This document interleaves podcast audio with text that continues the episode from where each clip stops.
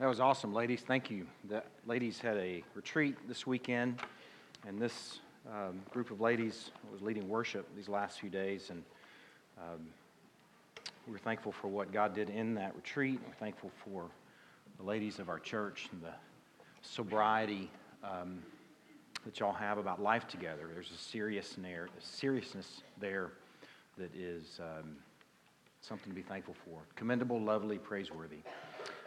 I want to welcome you to Crosspoint Fellowship. You've probably been welcomed already, unless you you came in late.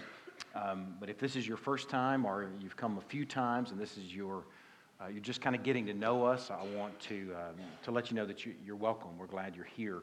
Uh, go ahead and set you at ease. Um, you're not going to get a hard pitch from us uh, on any Sunday, I don't think, because there's some great churches in our community, and we pray for other churches every single Sunday unless we may forget at, at, times. But ideally, we pray for another church at the beginning of our sermon because we want God to be famous in Greenville. And there are different churches in our community that connect to people in different ways. And that is something to celebrate. That's not a, something for us to be ashamed of. We are not in competition with one another. We are thankful for churches in our community. And if this is your one and only visit, or if this is um, maybe you've been visiting uh, for some time and this is your last visit this morning, that's okay. Man, that's really okay. But uh, my encouragement to you is, man, find a church home. There's some great churches in our community and walk with the people of God. Well, let's start with prayer. We're going to pray for Fellowship Bible Church. Uh, that's right down the road. I guess I have my cardinal directions right. Uh, down there by the um, L3 runway. They have a new pastor. His name is Travis, and his wife is Kaylee. And uh, we want to pray for this church and pray for Travis and his family this morning. Let's pray. Lord, we are thankful for the many churches in this community. We are thankful that you are being enjoyed in so many different settings right now, uh, through so many different mouthpieces. Uh, Lord, I pray for our brothers and sisters in Christ this morning in our community, and pray specifically, Lord, this morning for Fellowship Bible Church, uh, for Travis and Kaylee. Thankful that you have called them to this community. Thankful for the chance to get to know them a little bit already. Lord, I want to just pray that you would use him for your glory. Uh, first of all, in his, in his marriage and his family, Lord, that he would, um, that his wife and his family would have dibs, uh, that he would um, give them his first and his best, and that, Lord, in that, that you would give him ample, um, I guess, uh, goods to minister to the people of God at Family Bible Church uh, or Fellowship Bible Church. Lord, we are thankful that we um, have um, opportunity to bump elbows with these folks, that we work with them, that we know them, and we um, have a chance to enjoy Christ with them in our community between Sundays.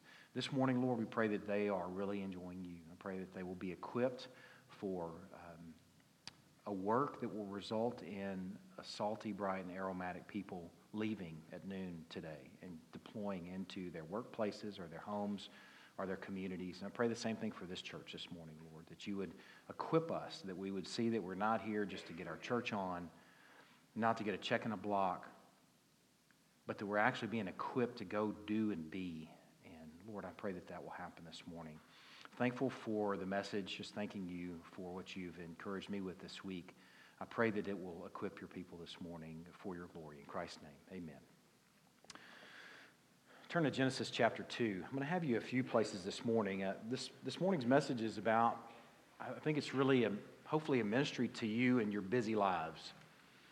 Um, Christy and I, our, our kids are, are getting older and getting to the point where we have one off in college now, one that's talking about college and looking at colleges, and uh, one that's still in the throes of, um, I guess, middle school and coming up on high school, but we're kind of moving out of the stage of life, moving in the direction of having our kids leaving the house. But it hadn't been that long ago since we were in the throes of busyness, like most of many of y'all.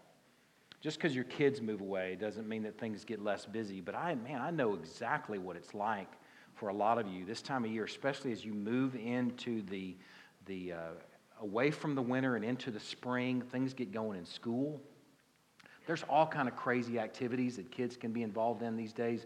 There's DI, which I don't know what DI stands for, but it sounds like busy to me, is what it I just look at lives and I'm like, man, these guys are like juggling grenades, just trying to keep it in the middle of the road. Uh, soccer, our kids were in soccer And what a relentless schedule soccer was. I mean, I think the, the busiest maybe our lives ever were where we were in the throes of soccer season. And also some of the coldest days I've ever spent in my life were on that soccer field out there. So I, I know you guys are busy. There are all kind of sports. There's robotics. Man, as if stuff's not busy enough, let's come up with something altogether crazy and build some robots. Man, robotics. I, I keep asking these guys to build something for me to like take care of my chores, like something I could say, go take out the trash or tend to the laundry or something like that. Not like I'm big on that. That's usually Christy. I don't want to give the impression I do all that kind of stuff. But it'd be cool to have a robot make something for a purpose. But man, robots or robotics are busy. Man, those guys are busy. I get it. Work. You guys are coming off the holidays where I realize your work is probably a lot like everybody else's work. You kind of get behind over the holidays, and then you get back in there, and everybody's like, go, go, go. We got to get this project done. You guys are busy. So, this is in some ways a standalone message. I typically move through a book, as does Scott and Brad. I'll be moving through Ephesians here in a couple weeks when we move back, or when, when, when I'm back in the pulpit again two weeks from now. I'll be back in Ephesians. But this is a standalone sermon for busy people. I want to help you in your busyness. So, this sermon this morning is about Sabbath and how the people of God can find a Sabbath rest. I'm going to have you turn to a few different places over the course of the morning. I'll share with you sort of a big picture map. We're going to gather up six principles on the Sabbath this morning. So you'll know where you are in the flow of the morning by, by identifying the principle as I identify it for you. Okay? The first one comes from Genesis chapter 2. Uh, actually, the first principle comes from another passage, but Genesis chapter 2 introduces us to the concept. Genesis chapter 2, verse 1 Thus the heavens and the earth were finished, and all the host of them. And on the seventh day, God finished his work that he had done, and he rested on the seventh day from all his work that he had done. So God blessed the seventh day and made it holy because on it God rested from all his work that he had done in creation. First of all, it's important to establish that work is as old as creation. God worked creation week, and he made Adam for work. Work is as old as our world is. And God, it's important to identify right off the bat, not needing a moment of rest. Okay, God doesn't get tuckered. God was not tired. He modeled for us rest. And it's interesting to point out that he did this before anyone was truly busy. It's a proactive concept. Right off the bat, we see that he's built this into creation. He set one day aside per week, one seventh of the week, as a day for rest. And he called this day holy. That word means consecrated, it means set apart. He set this day apart as special and called it holy, consecrated it for rest. Though he didn't need it, he modeled for us rest. Now turn to Exodus chapter 16. The rest of Genesis is completely, I would say, you may see glimpses of this rest day throughout Genesis, but for the most part, it is undeveloped through the rest of the book of Genesis. The holiness is also undeveloped through the rest of the book of Genesis. So, right up here, we, right at the beginning of Genesis, we see him consecrating and setting apart this day as holy, and then we don't see it again until the book of Exodus. You see the word holiness come up where God says, You're standing on holy ground. This is consecrated ground that's set apart. You see some other occasions where he says there's something going to happen on this holy mountain, and I want you to be identified as a holy, consecrated people. But it's not till chapter 16 that he begins to develop again this concept of rest as a Sabbath type of rest. Let's look at chapter 16. I'm going to read the first five verses and then pick up again in verse 13. They set out from Elim and all the congregation of the people of Israel came to the wilderness of Sin, which is between Elim and Sinai. Let me tell you just briefly where we are in the story. The nation of Israel has gone through the Exodus. They've been delivered from Egypt at this point. Okay, they are moving toward Sinai, where they will receive the Ten Commandments. They're in between, in, that, in the storyline, they're in between the Exodus and Sinai. On the 50, 15th day of the second month, after they had departed from the land of Egypt, and the whole congregation of the people of Israel grumbled against Moses and Aaron in the wilderness. And the people of Israel said to them, Would that we had died by the hand of the Lord in the land of Egypt, when we sat by the meat pots and ate bread to the full. For you have brought us out into this wilderness to kill this whole assembly with hunger. Okay, these guys are officially hangry. No doubt about it.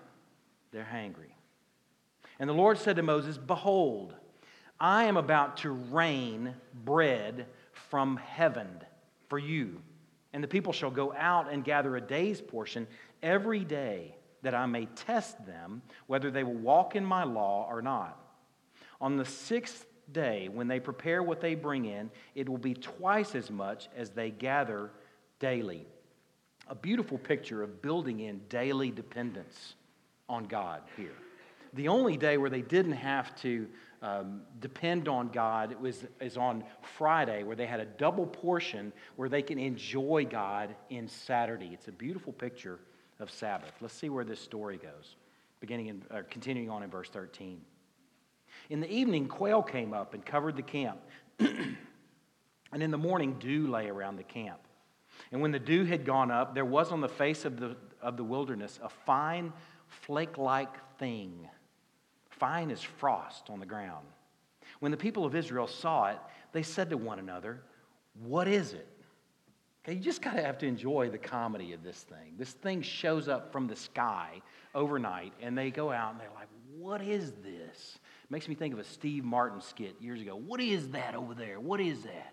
And they're looking at it, and there's this one guy says, I know what it is. And shut up, Fred. We don't know what this is. Nobody's ever seen this thing before. It's just shown up on the ground. What is it? For they did not know what it was. And Moses said to them, It's the bread that the Lord has given you to eat. This is what the Lord has commanded. Gather of it, each of you, as much as he can eat. You shall take an omer, which is about two quarts, two liters according to the number of the persons that each of you has in his tent. And the people of Israel did so. They gathered some more, the greedy ones, and then some less. But when they measured it with an omer, whoever gathered much had nothing left over, and whoever gathered, gathered little had no lack. It's pretty cool about God that He built that leveling into this. Each of them gathered as much as he could eat.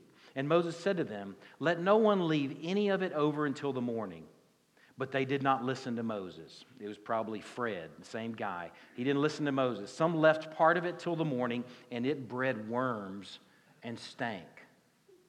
All right, think about that. Overnight, the guys that are hoarding and trying to keep some of it to the next day, it bred worms. That's just nasty. I mean, just let, just take it in, and it smelled bad. All right? And Moses was angry with them. Morning by morning they gathered it, each as much as he could eat, but when the sun grew hot, it melted. On the sixth day they gathered twice as much bread, two omers each. And when all the leaders of the congregation came and told Moses, he said to them, This is what the Lord has commanded. Tomorrow is a day of solemn rest. This is the first time that it's really developed since the Genesis account where God rested. Okay, tomorrow will be a day of solemn rest, a holy Sabbath to the Lord. Bake what you will bake, and boil what you will boil, and all that is left over lay aside to be kept till the morning. So they laid it aside till the morning, as Moses commanded them, and it didn't stink this time. And it didn't spoil, and there were no worms in it. And Moses said, Eat it today, for today is a Sabbath to the Lord. Today you will not find it in the field. Six days you shall gather it, but on the seventh day, which is a Sabbath, there will be none. On the seventh day, some of the people went out to gather, probably Fred again, but they didn't find any. And the Lord said to Moses, How long will you refuse to keep my commandments and my laws? See, the Lord has given you the Sabbath. Therefore, on the sixth day, he gives you bread for two days. Remain, each of you in his place. Let no one go out of his place on the seventh day. So the people rested on the seventh day. All right, this first little picture that we have is the picture of God feeding a grumbling, hungry, hangry people, and he provides food for them from the sky in the most unlikely of ways, i.e., from the sky. And he connects this food and this provision to this development of Sabbath rest by giving them an ample provision on that Friday as they gathered to prepare for the next day. An ample, non spoiling provision. So here's the first Sabbath principle. Ready for you note takers? Holy people, remember he's already identified this people as holy, like the day. Holy people rest as we acknowledge God's provision. That's what he wanted them to do that day. Rest and acknowledge God's provision. When you have a roof over your head, and as far as I know, and I don't know every single one of you, but as far as I know, all of you have a roof over your head. I don't know any of you that are going without meals. It could be possible. And if we find out about it, we're going to attend to that.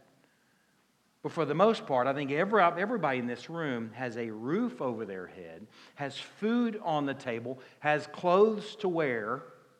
I know that for sure right now. I'm looking around the room. I know the old trick to make you set at ease when you're, pre- or when you're teaching or speaking in public speaking where they tell you everybody doesn't have their clothes on. Y'all have clothes on.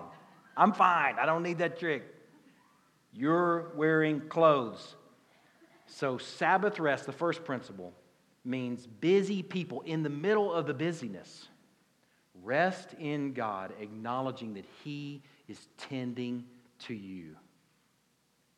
Man, just enjoy that first one. That's a, that's a lob. He's tending to you.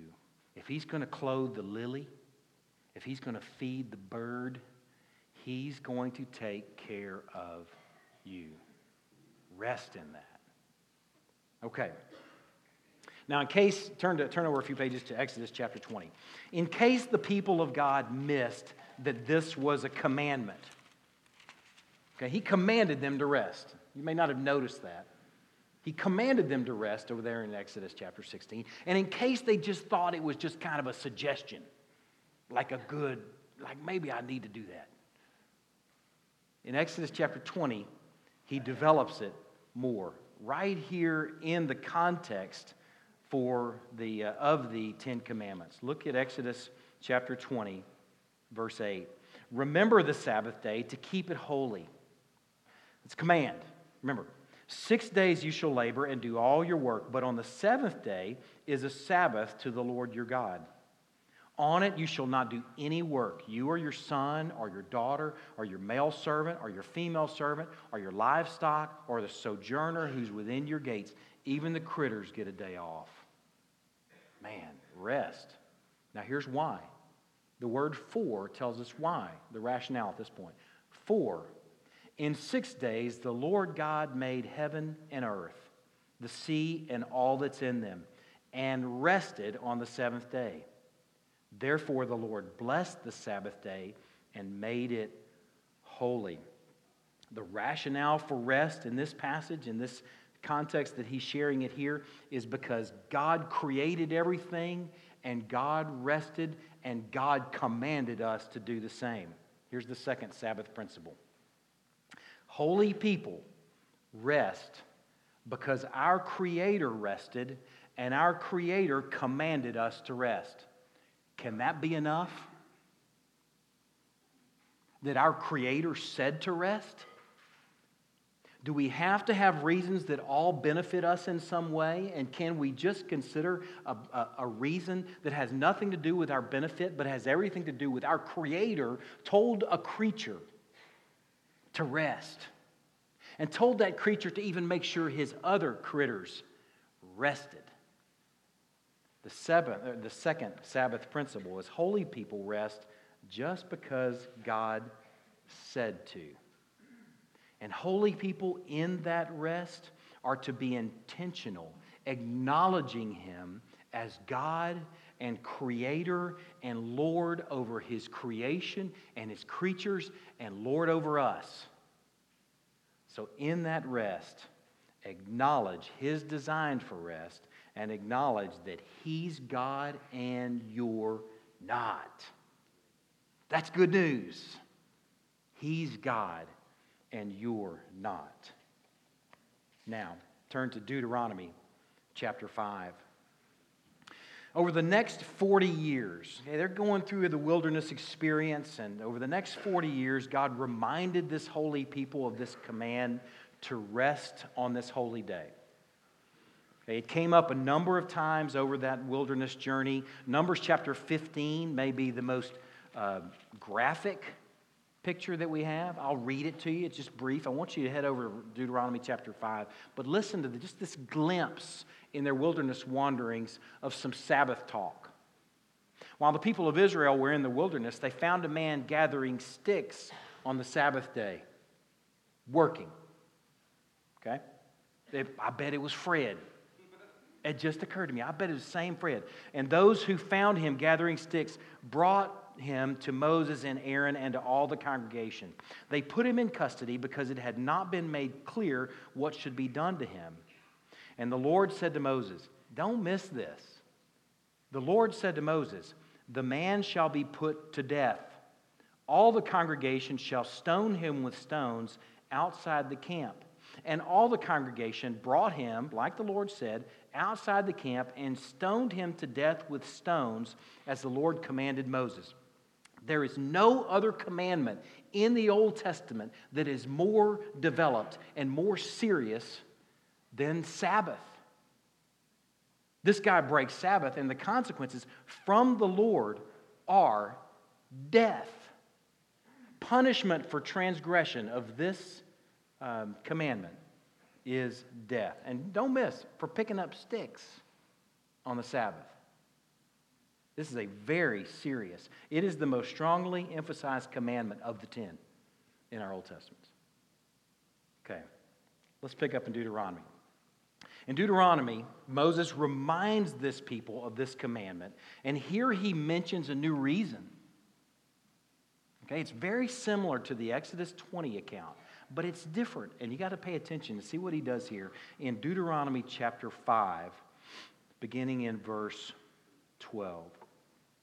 Observe the Sabbath day to keep it holy as the Lord your God commanded you.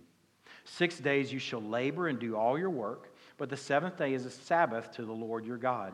On it you shall not do any work. You or your son or your daughter or your male servant or your female servant or your ox or your donkey or any of your livestock or the sojourner who's within your gates, that your male servant and your female servant may rest as well as you. Sounds pretty similar, a little bit more detail about who should rest, but it sounds similar so far, doesn't it? But let's see what he says next. You shall remember that you were a slave in the land of Egypt, and the Lord your God brought you out from there with a mighty hand and an outstretched arm. Therefore, the Lord your God commanded you to keep the Sabbath day. Now, here he introduces, God introduces through Moses at the tail end of this wilderness wanderings, he introduces a new reason to rest and a new reason to observe the Sabbath. Here he connects the command to rest to the deliverance of God's people from Egypt. He goes into detail there about that deliverance. In Exodus, it's connected to provision and creation in the manna account and in the first sharing of the commandments there in chapter 20 to creation, provision and creation. But here it's connected to deliverance from Egypt. It's almost like it's a recreative work. They're being re- they've been recreated from the travail of Egypt. So, in some ways, it has some similarity to a creation thing, but it's connected here more specifically to deliverance. Here, as they celebrate the weekly festival of the Sabbath, they are to remember their chains. They're to enjoy his provision of manna. They're to enjoy his provision of quail, of water from a rock, and every other time he provided for them. They're to enjoy his, his identity as creator. But here Moses added in, they're to enjoy his deliverance and remember their chains. Remember their slavery, their oppression. Remember God's mighty acts of judgment called the plagues. I can imagine what a Sabbath must have been like for them, where maybe uh, someone who was a kid, because the first generation died in the wilderness, but maybe someone who's a kid who's now grown up and grew up in the wilderness is able to share with his family, man, those plagues were something else, like nothing I've ever seen young Jacob and Sarah. I don't know, I'm thinking of another Jewish girl name. Let me tell you about that hail. I saw it squish a cow like I've never seen it happen before. I saw frogs thick as thieves jumping in their beds. I saw flies and gnats that were so thick you couldn't even see. The, the Egyptians would open their mouths and flies would come in. And man, that darkness, can you imagine those Jewish kids taking that in and hearing that Sabbath for them was not just about God as creator, not just about God as provider, but also God as deliverer? Sabbath rest means enjoy, enjoying God as deliverer because he did the work of deliverance. There was not a one of them could have said that they did anything to contribute to their deliverance from Egypt. In fact, there was one moment where I can imagine the Jewish father telling his kids, Man, we had the armies of Egypt bearing down on us. They were to our back, and we had the Red Sea in front of us. And y'all know I'm not a good swimmer. And man, I'm facing that thing, and I'm facing this, this, this dilemma. And God said, You just be silent and watch me do the work of opening up the Red Sea for you so you can cross over on dry ground and then watch me do the work of folding it in on you. Rest in that. Man, can you imagine those stories? Here's the third Sabbath principle Holy people rest in God, enjoying his deliverance. Holy people rest in God, enjoying his deliverance. I can imagine that future Sabbaths for them would have been able to add to the Exodus deliverance, deliverance from the Canaanites. You know, they fit the Battle of Jericho. Everybody knows the song. Okay, they defeated Jericho. I mean, they had all these stories. I, I could imagine they could celebrate God's deliverance from the Philistines. David takes down the giant. The Babylonians, the Assyrians, maybe even the Romans later. It may have been something they celebrated, deliverance. Man, I want to ask you this question as we consider that third Sabbath principle of considering your deliverance. What has God delivered you from? Is there anything that you can really enjoy that God has delivered you from as you find rest in Him? Now, if this was synagogue, we could go home right now. It'd be a short morning, wouldn't it? I mean, Jewish, Jewish folks have really short sermons because that, that's all I got to offer so far. You know, we could, we could uh, I could say shalom. You could go home and eat something kosher, like a Reuben or something. But we're Christians. So, what do we do with this? Are we supposed to have some sort of day? Are we supposed to have a special day where we don't work? What are Christians supposed to do with this? We don't dismiss all those stories and that Old Testament stuff is not relevant. We treat it in some ways as something that's backstory that helps us understand where we are. So turn to Hebrews chapter 4. We're going to consult an expert to gather up this fourth principle. And the principle that really, I think all three of these are the, all three of those, those first principles are for us, but now it gets real surgical for a bunch of Christians real surgical. We're going to consult an expert. As you're turning there, I'll give you a little bit of context. The Hebrews preacher, uh, the, the title of the, the letter, okay, it's really kind of like a big sermon. The title of the sermon, Hebrews, gives you some idea that this was to a Hebrews church. Okay? These are made up of a bunch of Jews. These are a bunch of Jews that would have understood those three principles and those stories. They would have known those stories well. Okay? And the Hebrews preacher, we would hope, would know those stories well and would be able to make sense of those stories and those principles through the lens of the cross. through the lens of Christ and the cross. That's what makes us Christians. So we want to look through that lens with him. Now, here's what's cool about the book of Hebrews, and why it's just so fitting for where we can go today. The book of Hebrews is written by the Hebrews preacher. We don't know who he was. Okay, some people think it was Paul, some people think it was Apollos. Uh, the Hebrews preacher was writing a letter to his church, and likely they were in Rome. Okay, some, there's some clues that they were a, a Jewish church in Rome. Now, what, what was particular to the Jewish church in this context, the occasion for the letter and the occasion for the sermon, is these Jews were considering going back to Judaism. Because Christianity is kind of hard. You can understand, it may, or you can maybe imagine, it's not hard for us, but you can imagine being a Christian in the Roman Empire would be hard. And what would even make it harder than being a Christian in the Roman Empire would be to be a Jewish Christian in the Roman Empire. Because then you're getting beat down from Jews and from Romans. Okay, so we want to look at it and understand life must have been really difficult for these folks. And they're considering bailing on Christianity, bailing on Christ, and going back to Judaism because it's comfortable, it's familiar, we're still worshiping Yahweh. There's lots, lots to, to, to consider. That, that might be kind of cool, actually. Okay, we're not bailing on God altogether. But here the Hebrews preacher writes to them, and you can look at some of the headings. Look at, look at, look at, just start at the, the beginning. Some of the headings that have to do, right off the bat, the supremacy of God's Son. I'm just, just pointing out some headings that I have in my Bible. I'm getting some feedback on this thing that makes me, I, I might get louder later, and I don't want to scare anybody. No, I'm kidding. Okay, some headings here. The supremacy of God's Son. To a bunch of people that are considering bailing on Christ, he starts out and says, Oh man, it's all summed up in the person of Christ. Jews don't bail on Christ because it's all summed up in him the supremacy of God's Son. He's warning them not to neglect salvation. Look at the top of chapter 2. Look at the top of chapter 3. Jesus is greater than Moses.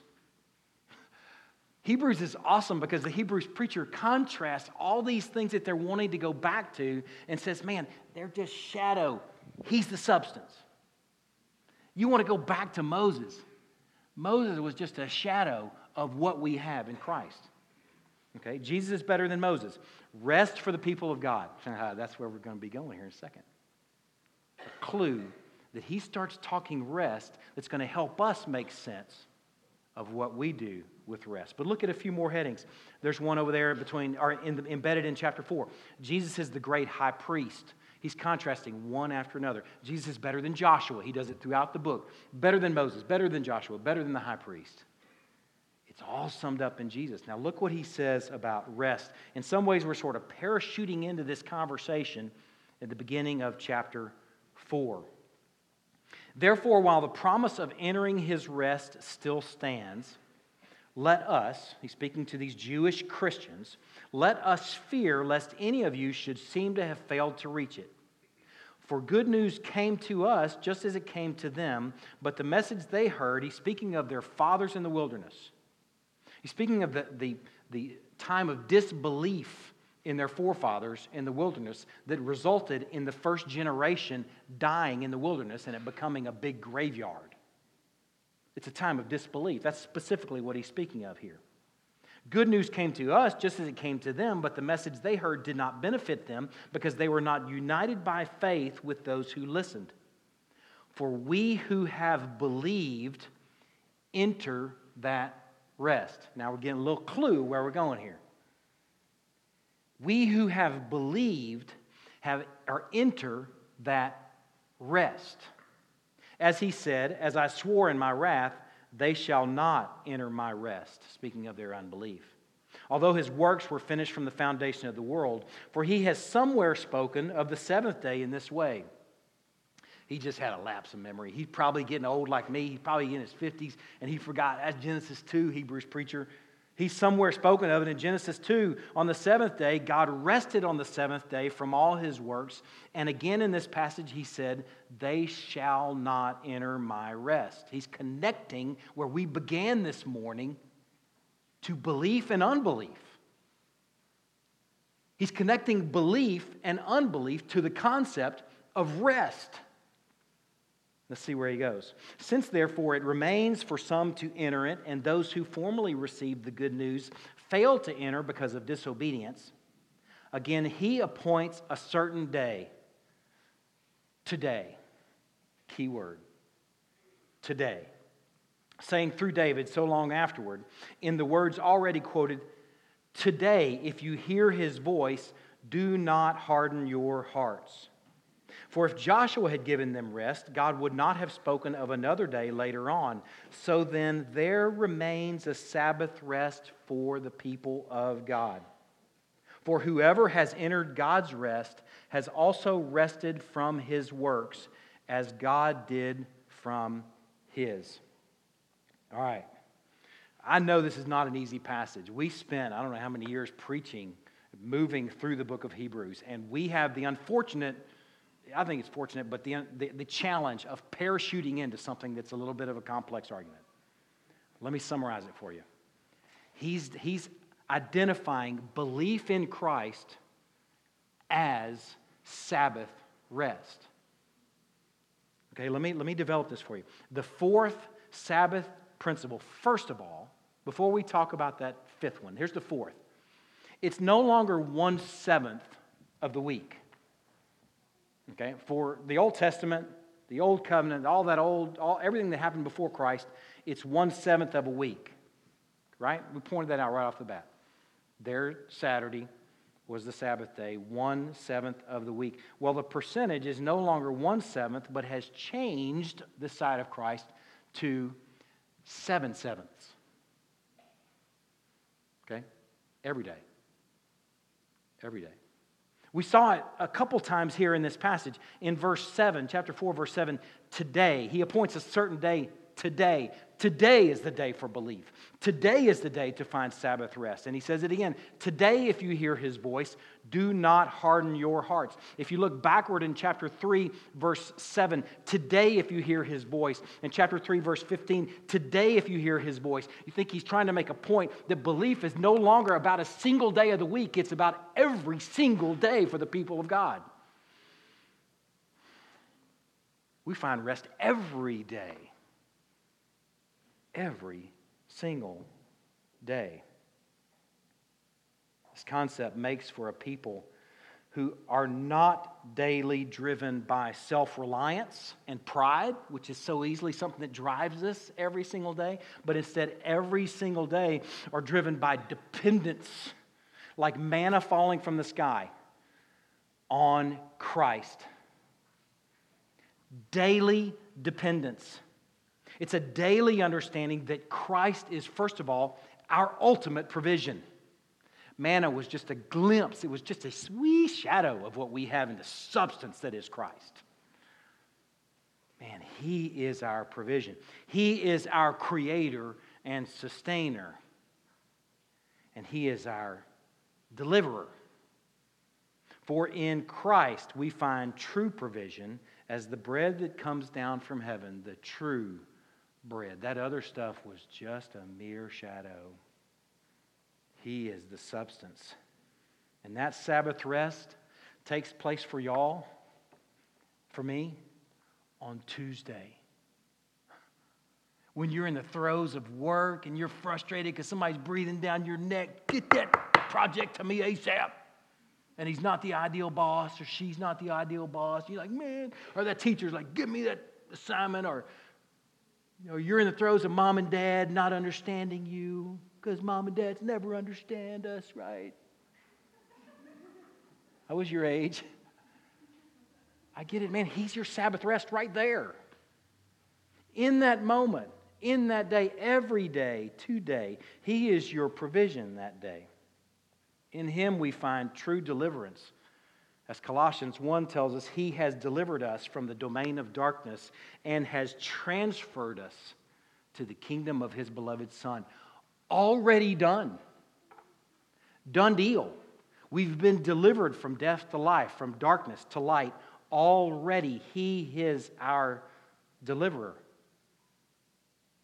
Colossians also tells us in chapter 1, verse 16 and 17. For by him all things were created in heaven and on earth, and he is before all things, and in him all things hold together. When your day is coming unglued, when your week is coming unglued, when your life is coming unglued, when your marriage is coming unglued, when your relationships are coming unglued, when your checkbook and your finances are already unglued, He is the one in whom all things are held together. That's where the people of God find Sabbath rest. Amen. Man, that's good medicine right there. The fifth Sabbath principle is that Jesus is our Sabbath rest. And remember, it's connected to the fourth, seven sevenths of the time. All the time. Everywhere we go, whatever we do. I found a quote by a guy named Philip Carey. It's from a book that I haven't read, but it was a good quote anyway. Listen to this. I agree with it almost completely, and I'll tell you where I disagree. Every time we turn to Christ in faith, it is like a moment of Sabbath, a little foretaste of eternal rest and glory. The gift of that moment lies not in what we do, but in what we receive. It is the holy time set aside to receive the greatest gift of God, that, or the greatest gift God ever has to give which is himself in his own beloved Son. He is our rest. I'll tell, I'll tell you where I disagree. He says the phrase, it's a foretaste, foretaste of eternal rest and glory. That, that gives a hint that it's kind of like a wee little nibble of something we're going to have in the future. That's where I disagree. I think we have that all now. Right now. It's not something we'll really find some rest in someday when we won't need it. It's going to be something you find really rest in right now in this mess. When things have come unglued, when you've got news that you can't reckon with, you can't fathom, how in the world are we going to deal with this? It's in that mess that we find ample Sabbath rest in the person of Christ. Okay, briefly develop the last principle. What does Christian Sabbath rest look like? I mean, you got to be wondering at this point, right? You, you've heard these principles. You're like, okay, it's all coming from the Bible. It sounds good. I like it. I don't really know how to do it. Let me help you with that. Let's consider what Jesus did on the Sabbath. I'm not even going to look at any passages. I'm just going to summarize for you. You can look through the Gospels. Some of the Gospel accounts have multiple accounts of these same events, but I'm just going to summarize five or six things for you briefly. Okay, first of all, what did Jesus do on the Sabbath? He gleaned with hungry disciples. He gathered up corn and said, Here you go, guys. You hungry? Take and eat. He fed his people. He healed a man with a withered hand. It's pretty cool. Imagine what that would be like. I mean, there are worse infirmities, but that, yeah, use your hands. It's pretty important. He healed a woman who's bound down with infirmity. Like you just imagine what life would be like if you couldn't even stand erect. Huh? He healed her. Healed her to full stature. He healed a man with dropsy. I bet there's very few of y'all know what dropsy is. It's an old fashioned term for edema, like a excess fluid buildup that comes from congestive heart failure.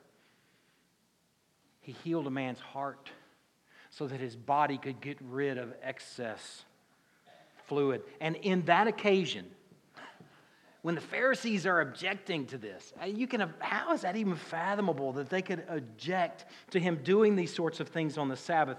He said, if your son fell into a well on the Sabbath day, wouldn't you pull him out? For that matter, if your ox fell into a well, that was really southern, whale, uh, uh, two syllables, a well. if your ox fell into a well on the Sabbath, wouldn't you pull him out? Man, he gives us a glimpse of what he's doing here. He healed a man who had been lame for 38 years. His family parked him at the pool of Bethesda every day for 38 years, hoping that he would be there when the water stirred, as the legend goes, that the first person into the water would get healed. There were probably hundreds of people laying around these pools at Bethesda. And he walks up to this guy that's been lame 38 years and says, Pick up your mat and walk.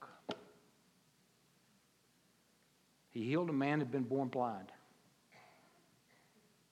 Man, that's good medicine right there. He helped hungry disciples. He helped a man use his hand.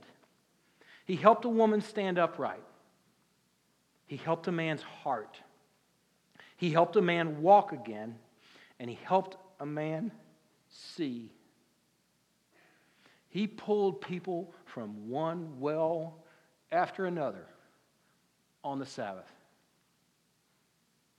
Man, if you want to know what Sabbath rest looks like, Let's just see what he says about it.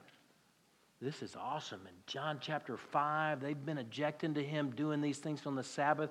And it says in verse 16, and this was why the Jews were persecuting Jesus, because he's doing these the types of things on the Sabbath.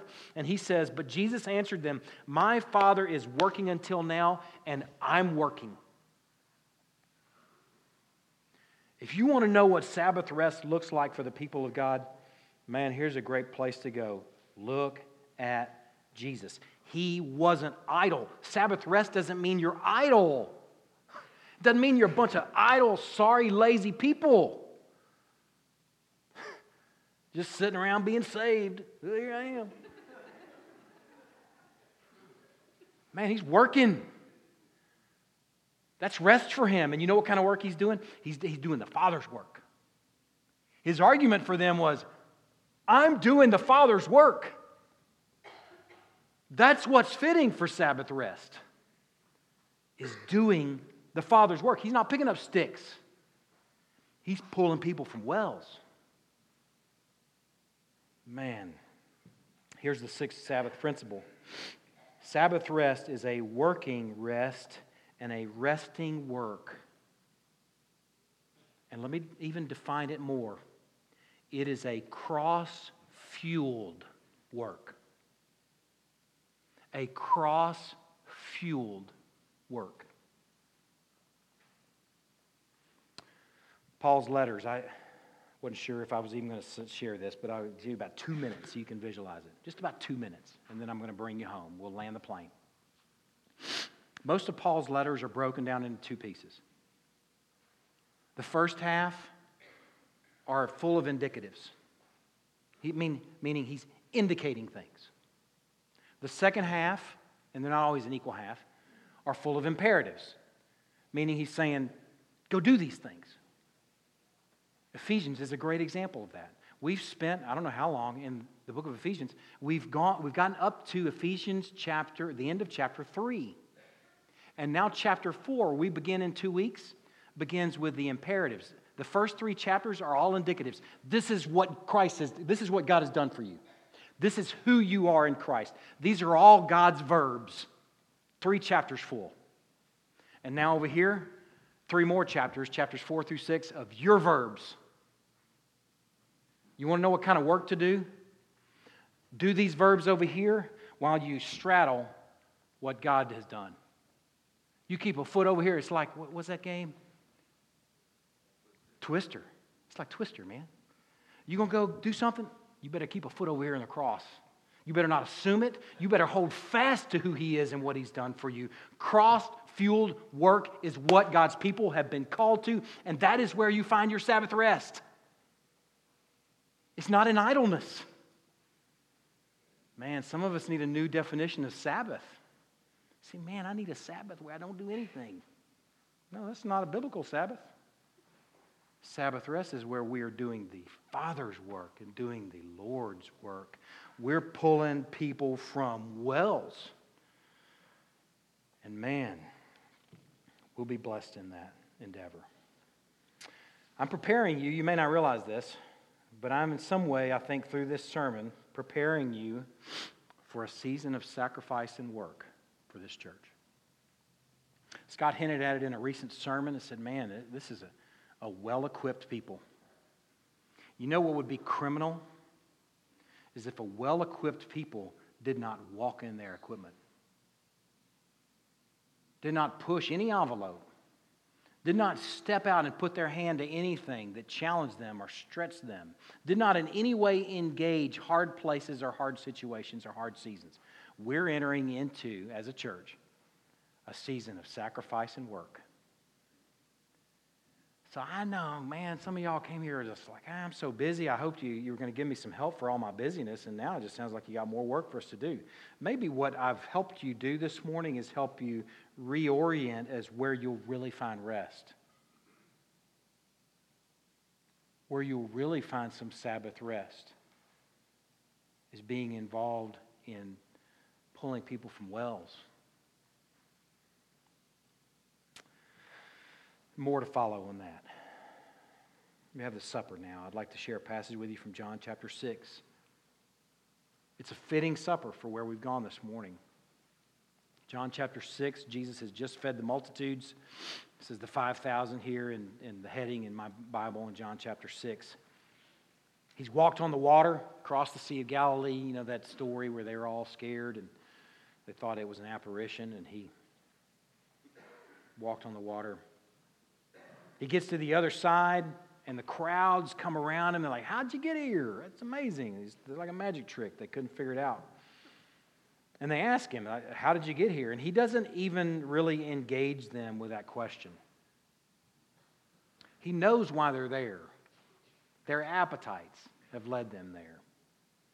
And here's what he says to this people, this group of people that have come there. When they found him on the other side of the sea, they said to him, Rabbi, when did you come here? And Jesus answered them, Truly, truly, I say to you, you're seeking me not because you saw signs, but because you ate your fill of the loaves. Listen to what he says next. Do not work for food that perishes. This verb, work, is carried over to what he, has, what he says next. Do not work for food that perishes, but work for the food that endures to eternal life, which the Son of Man will give to you. For on him God the Father has set his seal. Man, a passage I stopped reading, just stopped just shy of it there in Hebrews chapter 4, in chapter 11, in chapter 4, verse 11. You know, we're talking about finding your Sabbath rest in Christ. And the next verse says, strive to enter his rest. Man, it's work to rest in the right thing isn't it? Strive to enter his rest. Work for food that endures to eternal life. Don't be idle and call that Sabbath. Work for it, which the Son of Man will give to you. For on him God the Father has set his seal. Then they said to him, good question, What must we do to be doing the works of God? And Jesus answered them, This is the work of God Listen what he says. Beautiful fourth Sabbath principle applied here. This is the work of God that you believe, fifth, excuse me, fifth Sabbath principle. Believe in him whom he has sent. That's the work. That's the work to do. Believe in him whom he has sent. So they said to him, Then what sign do you do that we may see and believe? They're digesting thousands of people's worth of loaves and fishes as they ask this question What sign do you do to show us that you're amazing? Aren't you just eating what, what I just fed you over there across the sea? What work do you perform? Our fathers ate the manna in the wilderness, as it is written, He gave them bread from heaven to eat. And Jesus then said to them, Truly, truly, I say to you, it was not Moses who gave you the bread from heaven, but my Father gives you the true bread from heaven. For the bread of God is he who comes down from heaven and gives life to the world. They said to him, Sir, give. Sabbath does not mean idle. If you feel like, man, I really need a Sabbath rest, I'm really tired, and you're thinking, I just want to kind of sit around and do nothing, don't call it a Sabbath rest. Just call it, I just need an idol. Don't spell it like an I D O L, but just I, I just need to be idle. Just call it what it is. But Sabbath is something different. Okay, it's rest, but it's not the kind of rest that we often associate with Sabbath. So I hope that you saw that this morning too. Something I want to just develop one more thing. I meant to say this with the imperatives, or excuse me, indicatives and imperatives Ephesians chapter 1 through 3. Another example is Romans chapters 1 through 11. Indicatives. This is what God has done for us in Christ. Chapter 12, you see all these verbs, and they're your verbs, our verbs, imperatives. If you live in indicatives and there's no imperatives, you're a lazy, faithless Christian. If you live over here and you're doing all these things, but it's not connected to who Christ is and all those indicatives of what he's done for us, and it's just doing it, then you're a faithless legalist. You got to play Twister. You got to play Twister. And sometimes it feels like Twister. But it's that's why I call it work. Work for things that last into eternal life. Work for food that endures in eternal life. Strive to enter his rest. It's the right kind of work. It's cross fueled work. Man, that's what we're called to. And we'll find rest in that. I hope that encouraged you this morning. I, I maybe got the wheel spinning on what, how could I reorient and change some things and accommodate some plans that, where I might find some rest that I'm not finding right now. You may not be finding rest right now because you may not be involved in any sort of Sabbath type work. I mean, just consider that. This would be something for life groups to talk about. And this, if you're wondering what life groups do, they talk about this. They talk about our sermon and the families that are just trying to do life together, processing and accommodating and responding to what God has said through the preached word. Okay, we have a very high view